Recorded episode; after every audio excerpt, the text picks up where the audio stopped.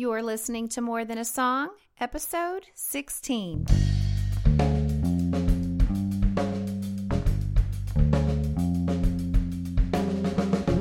Hello, and welcome to this episode of More Than a Song.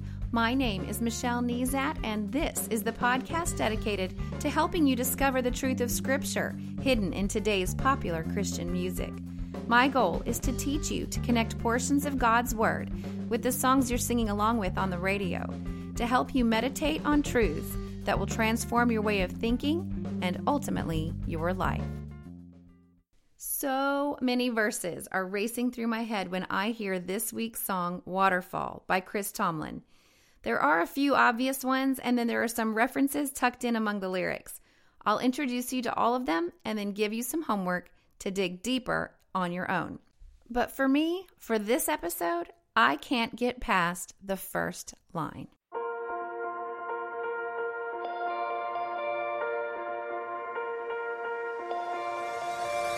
Oh God, my God, I seek you. I want to move when you move. You're more than I could long for. I thirst. Jeremiah 29:13 says, "You will seek me and find me when you seek me with all your heart." And I cannot sing the first line of this song without thinking of that promise from my God. And if I'm singing that I will seek him, I can be assured that I will find him when I seek him with all my heart. I remember when I first learned about that verse, I was in youth group growing up and we were getting ready to go to camp. And the youth pastor was preparing us to go, and he really wanted us to be mindful as to what we could be experiencing during the week. And I just remember I, I, had never heard that verse before, and I remember it sinking in so clearly. I remember thinking, that's really. Did he just make that up, or that, is that really in the Bible? But it really is in the Bible that if you seek him, you will find him when you seek him with all of your heart. And uh, I also think back to that question like, if God seems far away from us, or if God seems far away from me, who moved? That, that question comes to mind as well. And sometimes it can be kind of cliche, but I think that it is. Um, I think the reason that it's cliche is because it's so true and people end up repeating it so often. I want to draw our attention back to the idea of, uh, or to the the time at the very beginning of God's word in Genesis. And when Adam and Eve sinned, now they knew exactly what was expected of them and they chose um, to disobey God's commands. And it was a pretty simple one, and they chose to disobey it. And they, they were in sin, and it, immediately their eyes were opened. And what did they do? Well, they hid from God. And the next question is, well, what did God do? He didn't like come storming through the garden. Like, where are you? I know you messed up. I know you ate from that tree that I told you not to. But it was, he was walking in the garden in the cool of the day when they would normally kind of hook up and I guess have a, have a stroll in the garden. Wouldn't that be lovely? But God called out for Adam, Adam, where are you? And he was seeking after Adam and, and, and it was not out of rage or out of um, anger or out of judgment. And so if you think that God is just waiting around for you to mess up so that he can judge you, you have him all wrong. All you have to do is go back to the very first story of, um, or the very first sin in the Bible to see how God reacted. Now, the scripture is clear. When we call, he will answer. And when we draw near to him, he will draw near to us. So, I, I, was doing my research about these scriptures that talk about seeking God, and there are many, not just the one that I mentioned in Jeremiah. I ran across the story of King Asa, and so really that's the story that, this is what where I want to sit here for this episode um, today. But again, thinking can't get past that first line of the song about, um, "Oh God, my God, I will seek you," and uh, so let's talk about King Asa.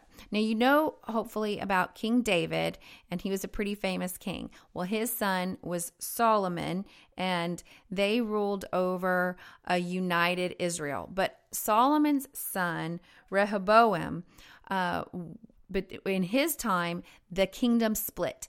So the kingdom split into the northern kingdom and called called Israel, and ten tribes went with the, the king in the northern kingdom, and the southern kingdom called Judah, and two tribes stayed in the southern kingdom, and Rehoboam was the king over that southern kingdom called Judah.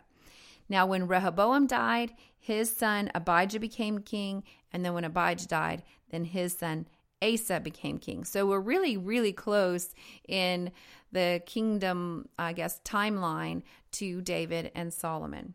You know, you can read Asa's story in Second Chronicles um, chapters 14 through 16 and kind of a brief description of his uh, reign in First Kings chapter 15. But scripture says that Asa, King Asa, did what was right in the eyes of the Lord. And when he was king, he tore down places of worship, idol worship, and he commanded that the people seek God and obey his commands. So, this is the kind of king that he was. He's going to set a standard. He was going to ask the people, not even just ask, but command that they seek God and obey his commands. And he began going through the countryside, tearing down the areas of idol worship and God gave them rest from war. So there had been war during the time of Rehoboam and during his son Abijah. But when Asa became king, and because he was um, tearing down these places of idol worship, and because he commanded others to seek God and to obey his commands, um, God gave them rest. And so during their rest, their season of rest, they were fortifying their cities and they were building up their cities. And while they were doing this, they gave credit to God. So you've got this time of rest. They knew where it came from, they were giving God the credit.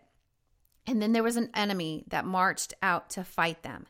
And so, what did Asa do at this situation? Well, he called out to God, and then God rescued them from the army. Uh, and when a prophet after that came to Asa with a word from God, he took courage from that those prophets that prophet's words, and then he continued to remove idols from his land. So the prophet came and he encouraged him and he said, he said you you were seeking after God and you found him and you're giving credit where credit is due and you're on the right path and so it brought courage to Asa and so he continued tearing down um, places of idol worship and continued to um, seek after God. He also brought, um, had the people bring sacrifices in worship. And in the Old Testament, they actually sacrificed um, animals in worship to God. It was part of the um, the structure that God had laid out as to to bring worship to Him. And they entered into a covenant with God. And the covenant was that they would seek the Lord with all of their heart and soul. So they get to this place in their in their um, community of belief, uh, community here, this land of Judah, under this leadership of this king, where they said, "Okay, we're going to commit. We're going to make a promise between us and God that we are going to continue to seek the Lord with all of our heart and soul."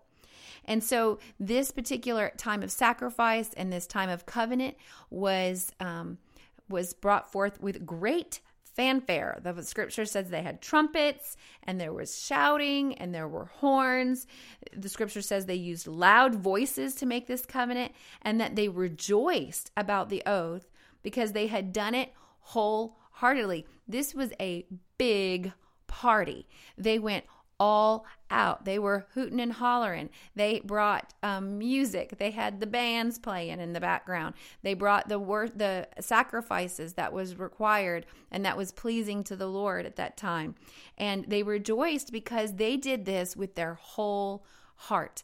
They were all in and they were excited about this covenant that they had made with the Lord.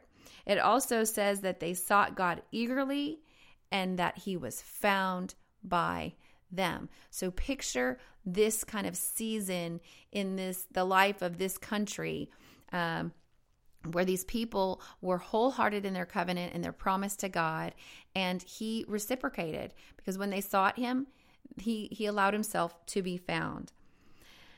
However, I would I want to go back to the specific word that the prophet Azariah said to King Asa. Remember I said that the prophet came and gave a word of encouragement to him.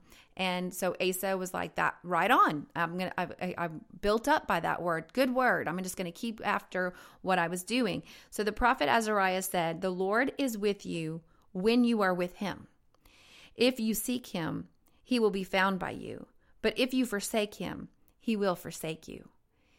Now, I think that's so interesting because the again he was encouraged. Remember, I mentioned this. He was uh, he was encouraged by this word. It gave him courage to continue to down the path, and what ultimately led to this nationwide revival that um, that was brought forth with great joy and wholehearted um, commitment to this promise and this covenant and this oath with the Lord. But the word that brought him courage, that led him to that um, season for his country, was the Lord is with you when you are with him. And so there is kind of a, um, there, there's an encouragement and also a warning. If you seek him, he will be found by you. And so that's a promise that we can claim even for ourselves. But if you forsake him, he will forsake you. Wait a minute. Wait a minute. I thought the Bible said that God would never leave us or forsake us. And this says that if he, he will forsake us if we forsake him. So let's talk about what that word forsake means for a minute. And it is comes from the Hebrew word azab, and it means to leave or to abandon. And so what this scripture or what this word from Azariah is, if you abandon God, he's going to abandon you. And again, there there are other places in scripture I think that bring a little bit of clarity to this because I think it starts to um, it, it surely brought questions in my mind. Wait, wait, what about that verse that says, I'll never leave you nor forsake you? But in Psalm 94 14, it says, The Lord will never desert his people or abandon those who belong to him. And then in Psalm 9:10 it says those who know your name trust in you for you Lord have never forsaken those who seek you. So again there's there's um there's a little bit of instruction there that we are asked to seek Him, to wholeheartedly follow Him so that He can be with us and that He will not leave us. Now, I'm not talking about your salvation. I believe that Scripture is clear that your salvation is a gift of God, and if there's nothing that you can do to earn it, then you shouldn't be able to do anything to lose it. I don't think He's going to come behind you like an Indian giver and snatch away your salvation but I am talking about the presence and the leading and the hand of blessing of God. When you leave, it is His heart to call after you. Remember, Adam and Eve, it's His heart to call after you when you leave and you sin. But can you see what Scripture is saying over and over again? He, he draws near to us when we draw near to Him, and He answers us when we call, and He makes Himself available to be found when we seek Him. So remember, let's go back to Adam and Eve. They hid, they sinned, they felt shame, and they hid. And then God came and He was calling after them. Now, ultimately, there were consequences for their sin, but He wanted to restore that relationship. He did not come down in judgment first, He came out calling after them. And so what the scripture is saying is he will be found by you. He will he will make himself available to you, but you have to seek him. He's not just um, your sugar daddy that you can call out whenever you want things to go your way. You need to obey his commands. You need to follow along in his footsteps and in his pattern that he has left for us to live. So I would like to go back to our example in King Asa. Um, you know, I guess my question is are you seeking God? Are you giving him credit for the peace in your life like Asa did? So Asa sought after God. This army comes up he was like, God, I can't do it without you. And um, then when when he was uh, in a in a time of peace and without war, they gave credit to God. In your distress, are you crying out to him because there's no one like him to help the powerless against the mighty? Are you crying out, Help us, Lord, our God, for we rely on you, and in your name we have come against this situation? Have you made an oath to follow him? How much fanfare was there with your oath? He's like, okay, God, I, I receive your salvation in, in Jesus' name, amen. And I'm going to put that as my heaven card in my pocket. And I'm going to go live life and I'm going to go sin and continue to walk my own ways and do what I think is right in my own mind. Or is there a lot of fanfare? A lot of celebration, a lot of excitement, where you're saying, I am excited about this oath. I am excited about this covenant that I have made with my Heavenly Father, who has promised that He will never leave me nor forsake me, that my salvation is secure in Him because of the sacrifice of His Son. So, my question is how much fanfare was there? And did you do it wholeheartedly? Are you a follower of Christ because you surrendered your whole heart? Did you truly surrender? Because let me talk to you about the rest of the story in King Asa's case. So, King of Israel makes a move against Judah. So, remember, uh, um, this enemy comes against him. He seeks God. He finds favor. He, he routs the enemy. They are without war. Well, then another king, the king of Israel, um, their brothers really, come against, make a move against Judah. And Asa decides, okay, what am I going to do about this? Well, I think what I could do is I could take some gold and silver out of the treasury uh, that's in the temple. So, really, the gold and silver belongs to the Lord, but the Lord gave me authority over this kingdom. So, I'm going to go ahead and take that and I'm going to go and I'm going to talk to this king over here um, because they have a treaty with Israel. And if I can convince, if I can bribe this king, this neighbor king over here, to break their treaty with Israel and stand up with us against Israel, then maybe Israel will give up and they won't um, fight us.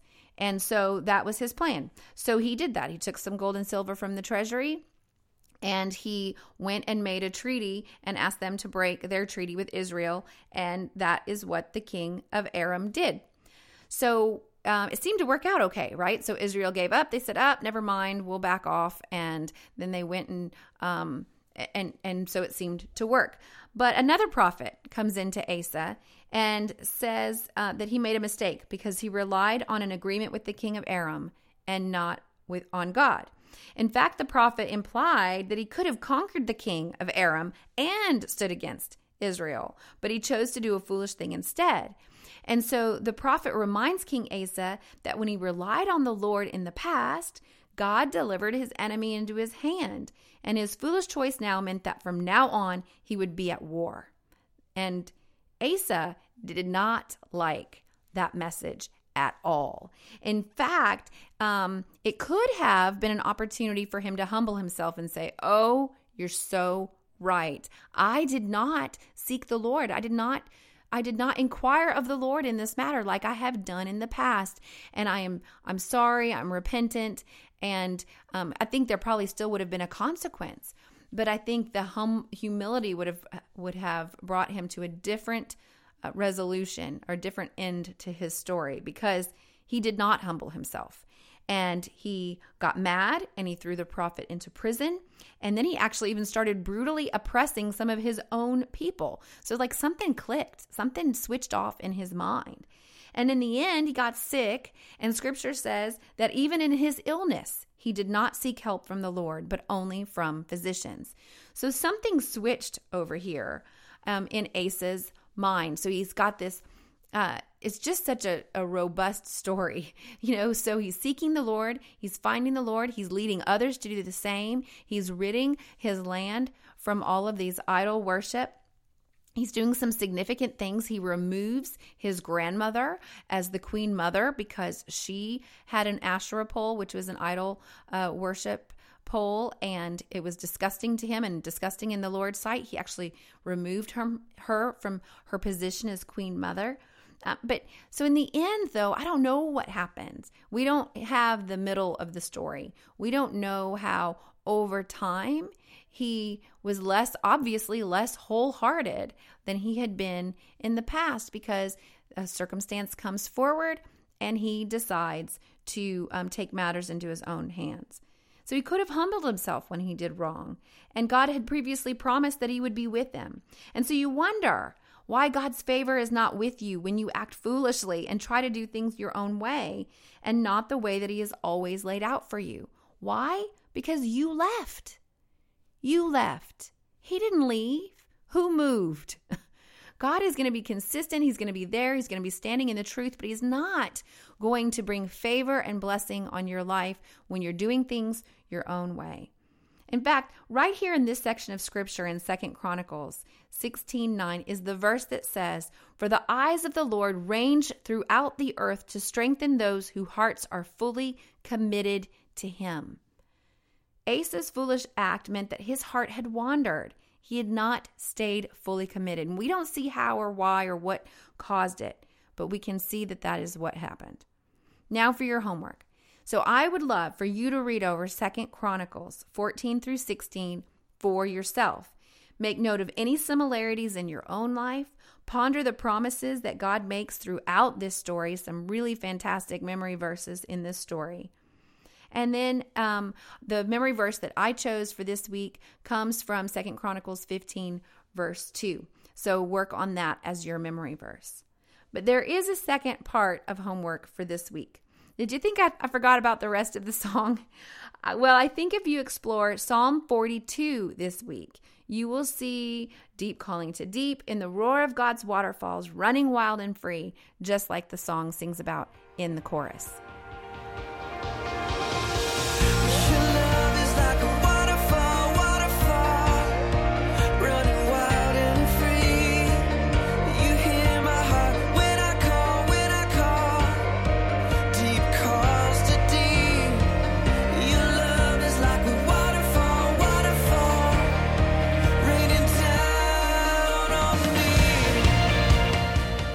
Now, in the show notes this week at michellenezat.com forward slash 16 is where you can find those.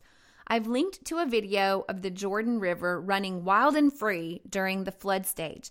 And this is probably what the psalmist would, would have seen himself and referred to in this scripture. Now, if you watch this, you just really need to watch the video. It's just a regular person taking video on their iPhone or something on a trip to Israel, to, to Israel. But it's not this trickling you know, I think, I guess when I listen to this song, Your Love is like a waterfall flowing down on me. I, I, feel like it's like a waterfall, like in Hawaii with the green greenery in the background and just like almost like a soft rain fall. But it's not. It's running wild and free. It's this, it's um the stage that the, the, the river would be in um, kind of during its flood stage and it's aggressive and it's rolling waves over and over and over. And the psalm is interesting because the psalmist really goes back and forth from sorrow to hope in, in Psalm 42, between sorrow and hope. And most of the commentaries that I looked at this week thought the waterfall reference in this psalm was really talking about his sorrow, that he was just overcome, deep calling to deep, all these sadness overcoming and calling to each other. Verse 6 says, My soul is downcast within me, therefore I will remember you.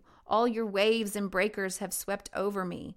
And then in verse 8, by day the Lord directs his love, at night his song is with me. So I don't know. I agree with Chris Tomlin here. I think the waves and the breakers and the deep calling to deep is God's love, not my own sorrow. And so my soul is downcast, therefore I remember God's love. It says in verse 5 Why, my soul, are you downcast? Why so disturbed within me? Put your hope in God, for I will yet praise him, my Savior and my God. My soul is downcast within me, therefore I will remember you. So, therefore, what is the, what is, remember, we asked last week if we see a therefore, what is it therefore? Well, because I'm so sad and I, I'm, I'm just overwhelmed by this sorrow, I, because of that, I will remember you. I remember who you are, and you are a God of love. And so, I don't know. What do you think about that? Do you agree with the commentaries that the waves are referring to the sorrow? Or do you agree with the song that the waves are referring to God's love like a rushing waterfall covering us in rivers of grace? Leave a, leave a comment for me at michellenezat.com forward slash 16 or on, uh, on Twitter or Facebook. I'd love to chat about that idea or that question. But again, that is really going to be homework for you because I didn't read uh, Psalm 42 for you and go over it too too much in this episode. So, Second Chronicles to discover that story of Asa and King Asa for yourself and then also Psalm 42. And between those two sections of scripture, I think every time you hear this song, it will bring your mind right back to God's word, which is ultimately our goal, right? Okay, So, just a few quick announcements before we leave. Uh, don't forget to share this podcast with others. I've tried to make it as easy as possible. I've got quick links at the top of each post on my homepage. You can tweet and Facebook share or share via email. Three easy, quick options for you. Next, your review on iTunes. Your reviews on iTunes are an encouragement to me and a testimony to others. And my promise to you is that if you take the time to review my podcast, I will take the time to personally thank you right here on the podcast. So, thank you, God's Cat, for your review this week. I really appreciate it. And I'm exploring adding a listener question section. So if you have questions about how uh, Bible study works for you or how to explore God's Word further, go ahead and email me, Michelle at MichelleNezat.com, or leave me a voicemail through your computer or smart device at MichelleNezat.com forward slash podcast question. I use a free app called SpeakPipe, and once you download it, it's an easy way to leave a message. And on your computer, you just you don't even have to download the app. You can just click right there, and it uses your computer's microphone to leave me a voicemail. It's pretty neat. Finally, if you sign up for my email list, I will send you weekly memory verse resources exclusively for those who are subscribed to my email list. And these resources include wallpapers for your desktop or tablet, your phone or mobile device, as well as a printable version if you're more of the printed paper type. And the sign up box for that is on my homepage at michellenezat.com. And I promise I will not bombard you with email, just a friendly reminder each Monday when a new episode is posted with a link to those resources. Well, that's it for this episode of More Than a Song. My next podcast will be on Write Your Story by Francesca Battistelli. And if you'd like to comment on this episode, go to michellenezat.com forward slash 16, where you will find the show notes for this episode. You can scroll down to the comment section because I would love to hear from you. Comment, question, or whatever. Until next time, take time to meditate on God's Word and consider His ways.